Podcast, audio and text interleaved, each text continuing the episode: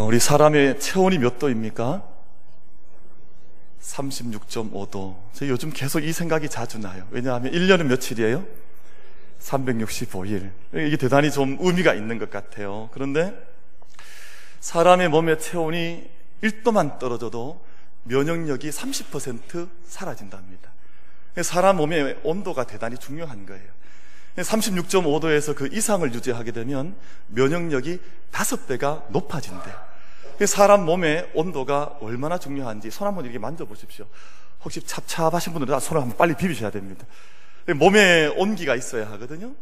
교회도 마찬가지입니다. 우리가 예배 드릴 때, 하나님 앞에 나올 때, 영적인 뜨거운 온기가 우리 모두에게 임하는 은총 있게 되기를 축원합니다. 우리가 따뜻한 생명의 온기 속에 그 따뜻한 은혜 속에 예배하는 것이 그토록 소중한 일인데 우리 사랑의 온도도 그래야 하죠. 옆에 계신 분, 또 우리 가족들, 믿음의 성도들, 주의 공동체 안에 사랑의 은혜가 늘 차고 넘쳐야 될 줄로 믿습니다. 이 시간 우리 좌우에 계신 분들과 함께 인사 먼저 나누고 우리 예배 말씀 나눌 텐데 이렇게 인사했으면 좋겠습니다. 집사님은 저에게 놀라운 축복입니다. 이렇게 한번 인사하겠습니다.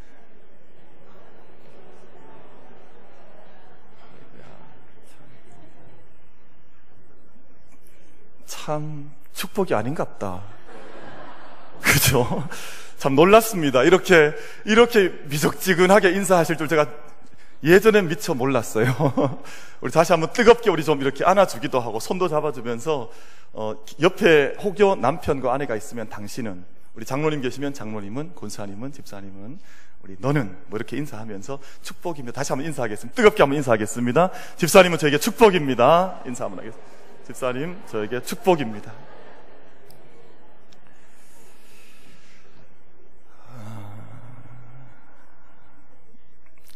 우리 모두가 어, 인생이라고 하는 여행을 함께 하고 있습니다. 그래서 우리는 신앙의 우리 전이라고 영어에서는 전이라고 그런 전이 트립 우리는 함께 인생길이라고 하는 여행을 함께 걷고 있는 중입니다. 그래서 그 천상병이라고 하는 시인이 귀천이라고 하는 시를 이렇게 썼는데 그 마지막 귀절에 보면 자신의 인생을 서풍에 비유하고 있습니다. 내가 내 인생을 끝나는 날이라고 하는 그 식구를 넣어서 마지막 식기를 이렇게 적고 있습니다. 나 하늘로 돌아가리라. 아름다운 이 세상 소풍 끝내는 날 가서 아름다웠더라고 말하리라. 내 인생이 지금 소풍이라는 거예요.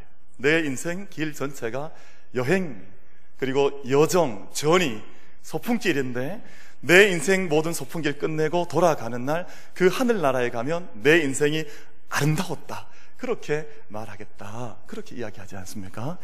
우리 모든 예배자들의 믿음의 여정이, 믿음의 여행이 아름다운 인생길, 아름다운 소풍길 되기를 주님의 이름으로 축원을 드리겠습니다. 여러분, 이토록 아름다운 여행, 아름다운 소풍이 되려면 몇 가지 조건이 좀 있어야 하는데요. 인생의 여행에서 좋은 동행, 좋은 친구 만나는 것이 필요합니다. 여러분, 예전에 하셨던 여행을 한번 돌아보십시오. 좋은 친구와 함께 했던 여행은 평생 잊혀지지 않고 내 마음 속에 남아 있기 마련입니다. 오늘 저희가 이제 장로님 또 우리 권사님 안수 집사님 은퇴식이 있는데 또 오늘 기도하신 우리 손충길 장로님도 오늘 이제 은퇴 또 공식적인 마지막 기도를 하시게 됐습니다. 우리 장로님 앞에 계신데 제가 또 장로님 아침에 뵈니까 좀 이렇게 가, 저는 좀 약간 감정적인가 봐요. 장로님 뵈니까 또 좀 약간 울컥한 게 올라오더라고요. 우리 장로님께 우리 감사의 박수 한번 좀 드리면 좋겠습니다. 장로님 늘 기도해 주시고. 음. 저희 집사람이 좀 특이한 게 하나가 있어요. 저희 집사람은 주일 다 보내고 사택이 올라가면 저한테 말씀에 은혜 받았다는 말은 거의 잘 안 해요. 그런데 그날 이제 장로님들한테 기도에 은혜 받았다는 말은 거의 빠뜨리지 않고 해요. 이 저한테 시집을 잘못 왔는가? 제가 이럴 때때로 좀 의심이 들 때가 있는데 늘 그래요.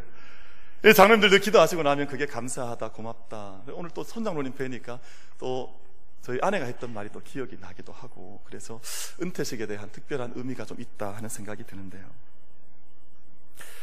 여러분, 은퇴도 하나의 여행을 한번 정리하는 시간입니다. 이 여행이 이제 마지막이라고 하는 것이 아니라 우리 가운데, 우리 공동체 안에 이토록 좋은 도반, 여러분, 도반이라고 하는 길을 함께 가는 길벗이라는 뜻이거든요. 길벗. 그걸 한문으로 표현하면 도반이라 그럽니다. 우리에게 이토록 삶 가운데 좋은 도반이 있었다. 좋은 동행이 있었다고 하는 것을 기억하는 세러모니, 그 의식이 은퇴식. 우리 이토록 좋은 친구들이, 우리의 좋은 믿음의 선배들이 우리 가운데 있다고 하는 것을 다시 한번 기억하고 감사하는 시간이 은퇴식이라고 하는 시간입니다. 그 한문은 제가 찾아봤더니 스물 은자에 물러날 태자예요.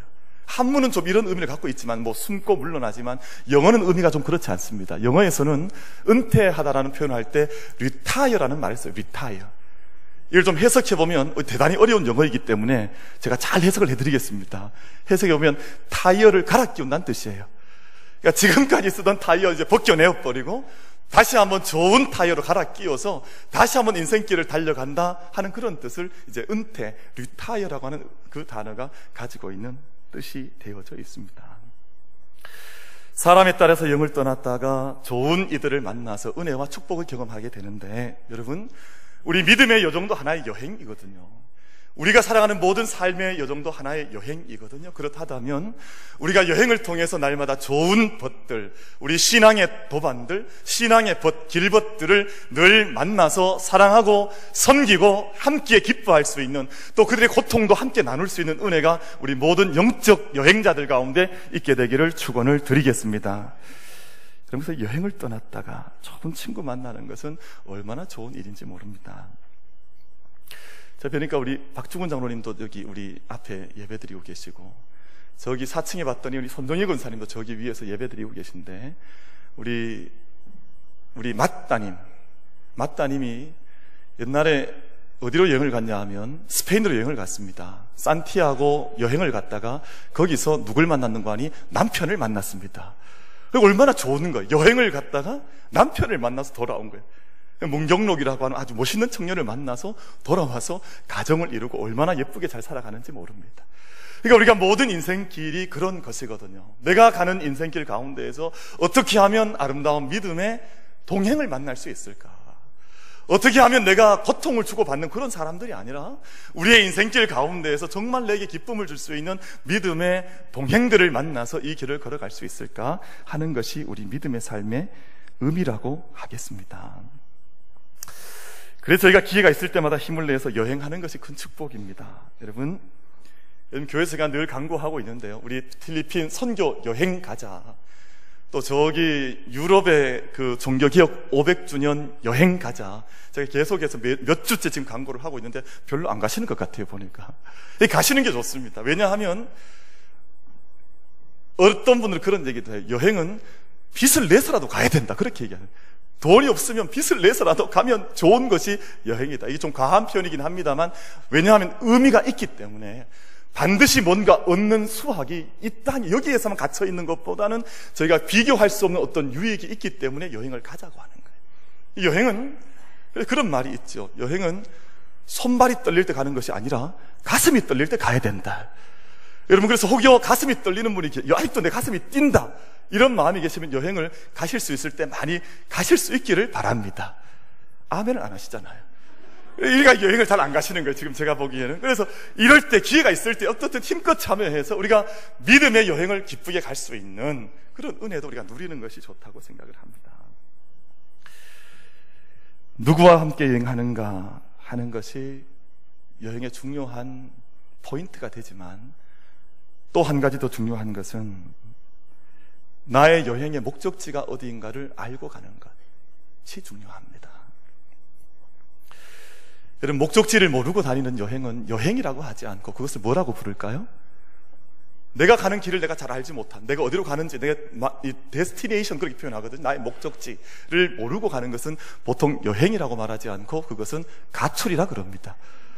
아니면 방황이라 그래요. 그건 여행이 아니에요. 그러니까 내가 어디로 가고 있는지를 모르는 사람들이 많이 있습니다. 내 인생길이 지금 어디를 향하고 있는지 모르고 인생길을 사는 사람들이 많이 있는데 그 사람들은 대부분 지금 무슨 중이에요? 가출 중이에요. 방황하고 있는 것입니다. 인생이 분명한 목적지를 그래서 알고 여행을 하는 것이 중요하죠. 나의 인생의 목적을 알고 목적지를 아는 것이 결국은 우리 삶을 복되게 하는 내 삶을 행복하게 하는 길이 되는 것입니다. 우리 교회도 먼 곳에서 예배를 오시는 분들이 많이 계십니다. 경산에서, 구미에서, 외관에서, 또 청도에서, 동구에서, 먼 곳에서 달려와서 예배를 드리는 분들이 많이 계신데, 왜냐하면 그 먼 길을 이렇게 달려와 다른 도시까지 와서 예배를 드리는 것은 내가 예배 드려야 할 목적지, 내가 예배하고자 하는 목적이 분명하게 있기 때문에 그 먼 거리를 달려와서 이곳에서 예배를 드리는 것입니다. 제가 예전에 경기도 구리에서 목회할 때한 어, 권사님 가정이 어디에서 경기도 구리까지 매주는 못 오셨습니다만 올라 뜨겁 열심히 올라와서 예배를 드렸냐 하면 어, 제주도 서귀포에서 올라와서 예배를 드렸어요. 그러니까 제주, 제주 서귀포에서 제주 공항까지 또 공항에서 비행기 타고 또 김포 공항까지 또 거기에서 이제 김포와 구리는 끝과 끝입니다. 근데 그 먼 거리를 와서 예배를 드렸습니다. 그 먼 거리를 왜 오냐 하면 예배하고자 하는 목적이 분명했고 나의 예배 처소가 이곳이라고 하는 분명한 목적이 있기 때문에 그 먼 거리를 와서 예배를 드린 것입니다. 그래서 목적지를 분명하게 알고 내 삶의 목적을 분명하게 하고 달려가는 것은 어려운 길이 아니에요. 아무리 멀다 할지라도 몇 코스 경유해야 하는 경험이 우리 앞에 기다린다고 할지라도 내 목적지가 분명하면 그 여행은 행복한 여행이 될 수가 있습니다. 오늘 본문 말씀을 보면 분명한 목적지를 꿈꾸며 먼 길을 달려온 여행자들에 대한 이야기가 본문에 기록되어져 있는데 바로 동방 박사들에 대한 이야기입니다. 여러분 이들이 성경을 읽어볼 때는 어디서 왔는지 알, 알 수가 없습니다. 어느 나라에서 온 그저 동방이라고 표현을 하고 있습니다만 어느 나라에서 온 여행자들인지에 대한 설명은 나타나지 않습니다. 그러나 분명한 사실은 어떤 한 별을 통해서 새로운 왕이 태어났다고 하는 것을 알고 그에게 경배하기 위해서 그에게 모든 삶을 맡겨 경배하기 위해서 그 먼 길을 위험을 무릅쓰고 여행을 해서 몇 수개월을 여행 을 해서 여행해서 이 곳까지 이른 한 몇 사람의 부류에 대해서 본문이 말씀을 하고 있습니다. 오늘 동방에서 온 박사들의 여행을 통해 얻게 된 나타난 중요한 열매가 있는데 이 여행을 통해서 얻게 된 중요한 열매가 한 가지가 있는데 바로 이들의 여행 누구인지 알지 못하는 이 동방의 박사들을 통해서 이 땅 가운데 그 오래전 선지자들이 예언했던 그 아기 예수 메시아가 이 땅에 태어났다고 하는 것을 세상의 모든 사람들이 알게 됐다고 하는 것입니다. 여러분 예수님께서 유대 땅에 태어나셨지만 아주 재미있는 것은 그 땅에 정작 살고 있던 유대인들은 아기 예수가 그 땅에 태어난 것을 알지를 못했습니다. 오히려 저 먼 땅에서 여행을 하여 몇 수개월을 여행해서 이 유대 땅에 이르런 베들레헴에 도착한 이들을 통해서 비로소 아기 예수께서 이 땅에 태어났다고 하는 것이 세상 속에 알려지게 됐습니다. 여러분 이것이 무슨 뜻이겠습니까? 무슨 말씀이겠습니까? 영적인 지식도 없고 그 땅이 어두워져 있어서 자신들의 땅 안에 무슨 사건이 일어났는지 그 땅의 사람들이 알지 못하고 있었다고 하는 것입니다. 하나님께서 그런 유대 땅 한가운데 이방 손님들을 통해서 이방인들을 보내셔서 아기 예수께서 하나님께서 예비하신 메시아가 이 땅에 태어났다고 하는 것을 이방인들을 통해서 비로소 그 땅 가운데 알리시는 역사를 하나님께서 나타내셨다. 여러분, 이땅 가운데 예수, 예수 그리스도께서 구주로 오셨다고 하는 것을 이 땅도, 우리 민족도 불과 100여 년 전에 알지를 못했었습니다. 근데 우리가 이 사실을 깨달은 것이 아니라 벽안의 선교사들을 통해서 이방인들을 통해서 이 땅 가운데 그들의 발걸음을 이곳으로 인도하시고 우리에게 우리를 구원하신 메시아 아기 예수 그리스도가 이 땅 가운데 오셨다고 하는 것을 우리에게 이방인들을 통해서 알려주신 것과 동일한 사건입니다. 아기 예수님 태어나신 것을 안 사람들이 많지 않았습니다. 예수님의 탄생에 초대되었던 손님들도 그 당시에 많지 않았는데요. 두 부류의 사람이죠. 베들레헴 근처에서 양을 치고 있던 양치기 목자들 그리고 먼 동방에서 왔던 동방의 박사들만 예수님께서 이 땅에 우리를 구원하시기 위해서 우리의 모든 죄를 속하시기 위해서 이 땅에 오셨다고 하는 것을 알게 되었는데 그 알게 된 이유는 그들 스스로 안 것이 아니라 하나님께서 그들에게 때로는 천사를 보내셔서 때로는 별을 통해서 하나님께서 그들에게 이 땅에 메시아가 온 것을 깨닫게 하셨다는 것입니다. 베들레헴 근처에서 양을 치던 목자들에게 천사가 나타나서 아기 예수가 이 땅 가운데 나 태어났다고 하는 것을 구체적으로 가르쳐 주었습니다. 누가복음 2장 10절과 11절 말씀을 보면 무서워하지 말라. 보라 내가 온 백성에게 미칠 큰 기쁨의 좋은 소식을 너희에게 전하노라. 오늘 다윗의 동네에 너희를 위하여 구주가 나셨으니 곧 그리스도 주시니라. 이 천사들을 통해서 목자들에게 분명하게 아기 예수의 태어남을 고지해 주신 것입니다. 그리고 동방에 있던 박사들에게는 한 별을 연구하게 하시고 어떤 감동이 임했는지 제가 정확히 알 수 없습니다만 그 별을 통해서 아기 예수가 이 땅을 새롭게 다스릴 왕이 이 땅 가운데 태어났다고 하는 것을 하나님께서 그들에게 가르쳐 주신 것입니다. 사랑하는 성도 여러분, 하나님께서 구원코자 하시는 자에게는 반드시 하나님의 뜻을 가르쳐 말씀해 주시는 줄로 믿습니다. 여러분, 당시의 서기관들과 대제사장들은 이 사실에 눈뜨지를 못했습니다. 이미 율법 속에 미가서 5장 2절 말씀에 베들레헴에 아기가 태어난다고 하는 말씀이 기록되어져 있고 그것을 많은 선지자들이 읽고 알고 있었지만 당시의 제사장들은 이 사실을 알지를 못했습니다. 예수님께서 마태복음 11장 25절 말씀에서 기도하신 내용 가운데 이런 말씀이 있습니다. 천지의 주제이신 아버지여 이것을 지혜롭고 슬기 있는 자들에게는 숨기시고 어린 아이들에게는 나타내심을 감사하나이다. 여러분 이 말씀이 무슨 뜻이겠습니까? 자기 스스로 지혜롭다 하는 사람들, 자기 스스로 슬기롭다 하는 사람들, 자기 스스로 세상에 나는 권력이 있고 세상에 힘이 있고 나는 내, 내 힘으로 살아갈 수 있다고 하는 그 사람들에게는 하나님께서 하나님의 뜻을 감추신다는 것입니다. 반대로 어린 아이 같은 순전한 영혼을 가진 사람들에게는 이 땅에 하나님의 구원의 은총이 임하였다고 하는 것을 하나님께서 깨닫게 하신다는 것이고 들려주신다는 사실입니다.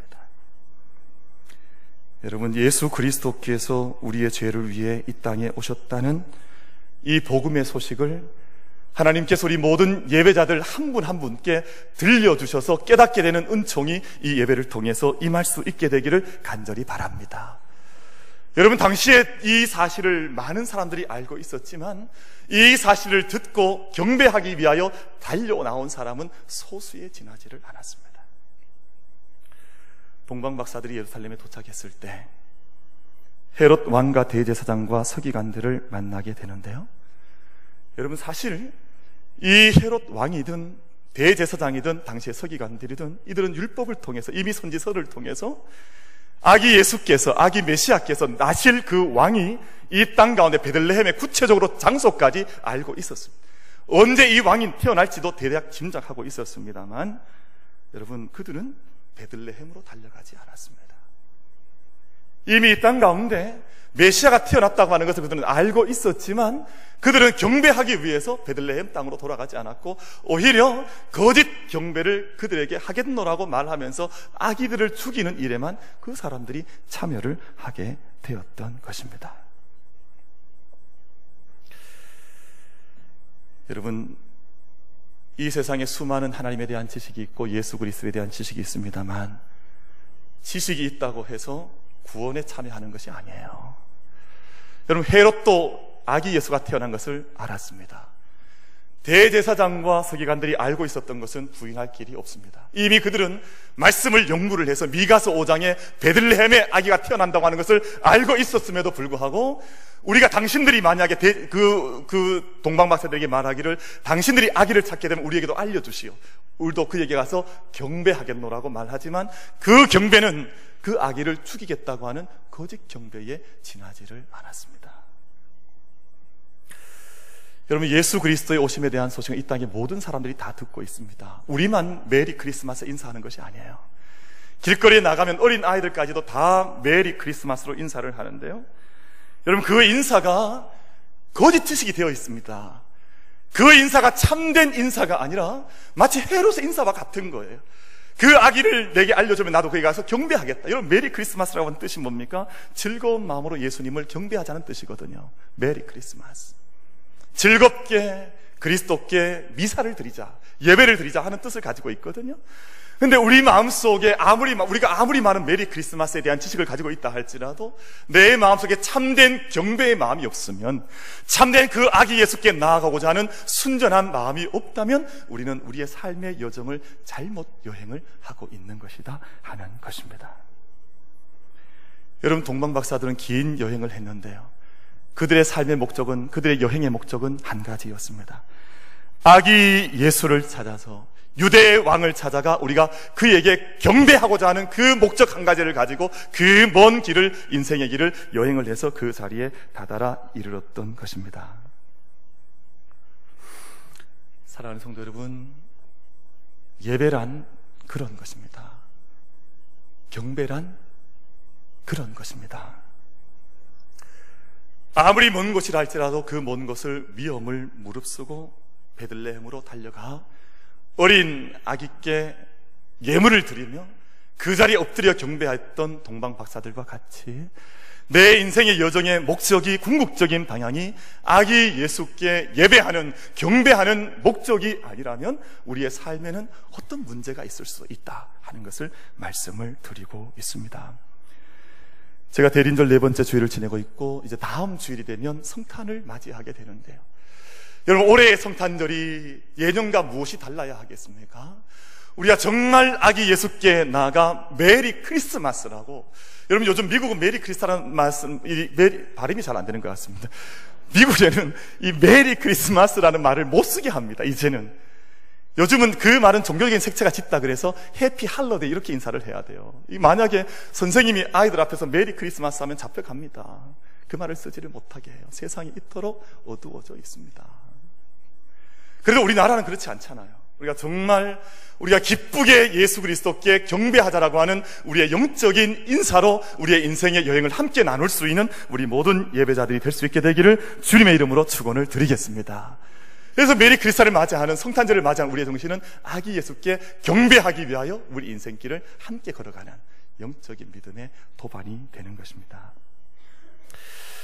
이제 말씀을 좀 이제 좀 정리해 가면서 여러분 사진 두 장을 좀 보여드리려고 합니다. 사진 두 장을 좀 보여드리려고 하는데, 어, 여러분 아시기에 동방 박사는 몇 명이 예수님께 왔다고 알고 계십니까? 동방 박사는 몇 명입니까? 우리 성경 퀴즈 대회 하는 것으로 알고 몇 명요? 세 명으로 저희가 알고 다 계시죠? 그리고 동방 박사는 뭘 타고 왔다 고 알고 있습니까? 자동차 타고 왔습니까? 뭐, 뭐, 보면 좀 보통 저희가 알고 있기로는 이제 낙타를 타고 왔다. 그렇게 알고 있는데. 여러분 지금 저 사진이 좀 잘, 그림이 잘 보이시나요? 저기 숫자는 몇 명이 들어있는 것 같습니까? 그냥 모르시면 많다 그러시면 됩니다. 인원이 많아요. 뭘 타고 있습니까? 말을 타고 있어요. 그러니까 저희가 기본적으로 알고 있다. 왜냐하면 성경에는 동방박사가 세 명이라는 말이 한 번도 나오지는 않습니다. 단지 드렸던 예물이 유향, 황금, 유향, 모략이기 때문에 그에 따라서 우리 동방의 유명한 교부였던 오리게네스가 아마 세 명일 것이라는 해석을 했어요. 약 3세기, 4세기 여간에 이 해석을 했기 때문에 교회에서는 전통적으로 동방 박사는 세 명일 것이다. 그렇게 생각을 하고 일반적으로 낙타를 타고 왔을 것이라고 생각하지만 교회사의 모든 성화들을 보면 모두 다 말을 타고 온 것으로 저렇게 그려주고 있습니다. 여러분, 저 그림은 미국 메트로폴리탄 미술관에 걸려 있는 작품인데 15세기 작품이에요. 그러니까 1436년에 이제 그려진 사세타라고 하는 분의 마기의 여로라는 작품입니다. 저기 마기라는 말은 매기, 우리 그 박사들을 의미하는 말이에요. 우리, 우리 보통 말하는 마기가 아닙니다. 오해를 하지 마시기 바랍니다. 동방 박사들의 여로라고 하는 작품인데, 우리 다음 그림을 한번 더 보겠습니다. 저게 15세기의 그림인데요. 다음 그림은 마비즈라고 하는 화가의 왕 들의 경배라고 하는 작품입니다. 여러분, 이 작품을 조금 설명을 드리고 말씀을 맺어보고자 합니다. 이 작품은 15세기 역시 활동한 마비즈라고 하는 분의 왕들의 경배라는 작품인데 지금은 런던 국립미술관에 소장이 되어 있는 그런 작품입니다. 이 작품에서 저희가 두 가지를 좀 보려고 하는데 그 그림 가장 중앙에 보면 마리아가 아기 예수님을 안고 있는 모습이 보이고 있고 그 앞에 한 사람이 이제 무릎을 꿇고 이제 황금을 드리고 있는 사람이 보이는데 보이십니까? 그림이 좀 흐릿한가요? 그래도 한번 영안이 있으신 분은 잘 보시기 바랍니다. 저잘 보이지 않으면 어쨌든 눈을 잘 보시고 그 앞에 아기 예수께 무릎을 꿇고 예, 황금을 드리고 있는 사람은 백인 노인이에요. 그래서 머리가 하얀 백인 노인인데 이 사람은 백인을 대표하는 사람입니다. 그리고 그 사람 오른편에 지금 유향을 들고 많은 사람들과 함께 지금 이 경배를 드리기 위해서 기다리고 있는 사람은 아시안입니다. 아시안 좀 젊은 중년의 사람이 노인이 아닙니다. 중년의 사람이 지금 유향을 드리기 위해서 기다리고 있죠. 그 반대편 왼쪽 편에 보면 지금 왕관을 쓰고 있는 한 사람이 나오는데 흑인입니다. 그러니까 흑인인데 좀 더 젊은 청년이 그려져 있는 것이에요. 이세 사람, 이 세 사람 모두 다 왕으로 표현이 되고 있습니다. 그러니까 지금 동방 박사들은 누구냐 하면 각 모든 땅에서 이 땅을 다스리고 있는 백인, 흑인, 그리고 황인종에 있는 모든 통치자들 가운데 나이 많은 연장자, 그리고 중년의 사람, 젊은이가 다 함께 나와서 온 세계가 함께 나와 어린 아기 예수께 경배하고 있다고 하는 뜻을 이 마비주의 이 그림이 표현해 우리에게 이야기를 해주고 있는 것입니다. 이 그림을 자세히 보면 저기 뒤편에 있는 건물 위에 죽은 잡초가 보입니다. 잡초들이 있는데 지금 자세히 안 보이실 수 있지만 잡초들이 있고 그리고 무너 진 건물과 퇴락한 기둥 앞에 정원 앞에 보면 타일이 깨져 있는 것이 보일 것입니다. 이것이 이 아기가 태어났던 그 과거의 모든 옛 세상, 옛 율법의 역사는 몰락해 무너져 내려버리고 이 아기와 함께 새로운 역사가 시작되었다고 하는 그런 메시지를 우리에게 던져주고 있는 그런 그림, 왕들의 경배라고 하는 작품입니다. 이제 그림을 이제 넘기셔도 됩니다. 그림을 지우셔도 괜찮습니다. 사랑하는 성도 여러분, 하나님의 은혜를 정말 갈망하는 이들만 하나님 앞에 경배할 수 있습니다. 내게 있는 가장 귀한 것들, 황금이든 유향이든 모략이든 내게 있는 모든 것을 가지고 주님 앞에 나와 엎드려 경배할 수 있는데 여러분 이 경배드렸던 이 경배드렸던 올려드렸던 예물들의 뜻이 있죠. 번성과 존귀와 영원을 상징한 하나님 나라의 그 속성을 상징하는 것들로 예물을 올려드리게 되었는데 여러분 어떤 해석이 있냐 하면 이 예물 세 가지 드렸던 이 예물은 결국은 동방 박사들의 자신의 삶 전체 과거에 매기로 살았던 동방의 박사들로 살았던 모든 자신의 과거들을 황금으로 유향으로 모약으로 표현해서 자기의 삶 전체를 예수 아기 예수께 바쳐 올려드린 것이다라고 하는 해석이 있습니다.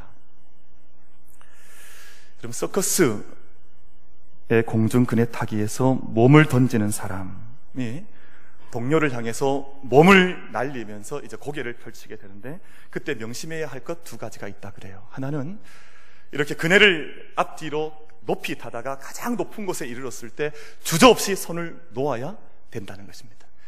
만약 내 마음속에 두려움이 있어서 자기 자신을 놓지 못해서 주저주저 하게 되면 반드시 공중 그네 타기에 사고가 일어날 수밖에 없다. 가장 높은 정점에 이르렀을 때 자기 자신을 놓을 수 있어야 그 공중 그네 타기가 성공한다는 것입니다. 두 번째 또한 명심해야 하는 것은 이제 멀리 날아가는 동안 저 멀리 나에게 다가오는 그 자기 동료를 향해서 날아갈 때 자기가 그 사람을 잡으려고 해서는 안 된다는 것입니다. 그 사람이 나를 잡을 수 있도록 내 손을 맡겨드려야 그 사람이 나를 잡아서 공중 그네 타기가 성공할 수 있다고 하는 것입니다. 사랑하는 성도 여러분, 멀고 먼 곳에서 아기 예수께 황금과 유향과 모략을 가지고 나와 경배하였던 예물을 올려드렸던 이 예물의 의미는 자기 자신을 드렸다고 하는 것입니다. 우리가 경배할 수 있는 사람의 가장 큰 예물은 다른 어떤 것이 아닙니다. 내 삶 과거의 모든 전체를 하나님께 올려드릴 수 있는가 하는 것이 결국은 그 경배의 성격을 규정짓는 것인 줄로 믿습니다. 여러분, 최고의 예물이 우리 자신일 것을 믿을진데 이 땅에 오신 만왕의 왕께 우리를 구속하신 메시아이신 우리 구주 예수 그리스도 앞에 나아가는 이 절기를 통해서 내 삶을 그분께 온전히 던져 맡겨드려 경배할 수 있는 자리에 서게 될 수 있는 영적인 삶을 함께 걸어갈 수 있는 우리 모든 예배자들이 되기를 주님의 이름으로 축원을 드리겠습니다.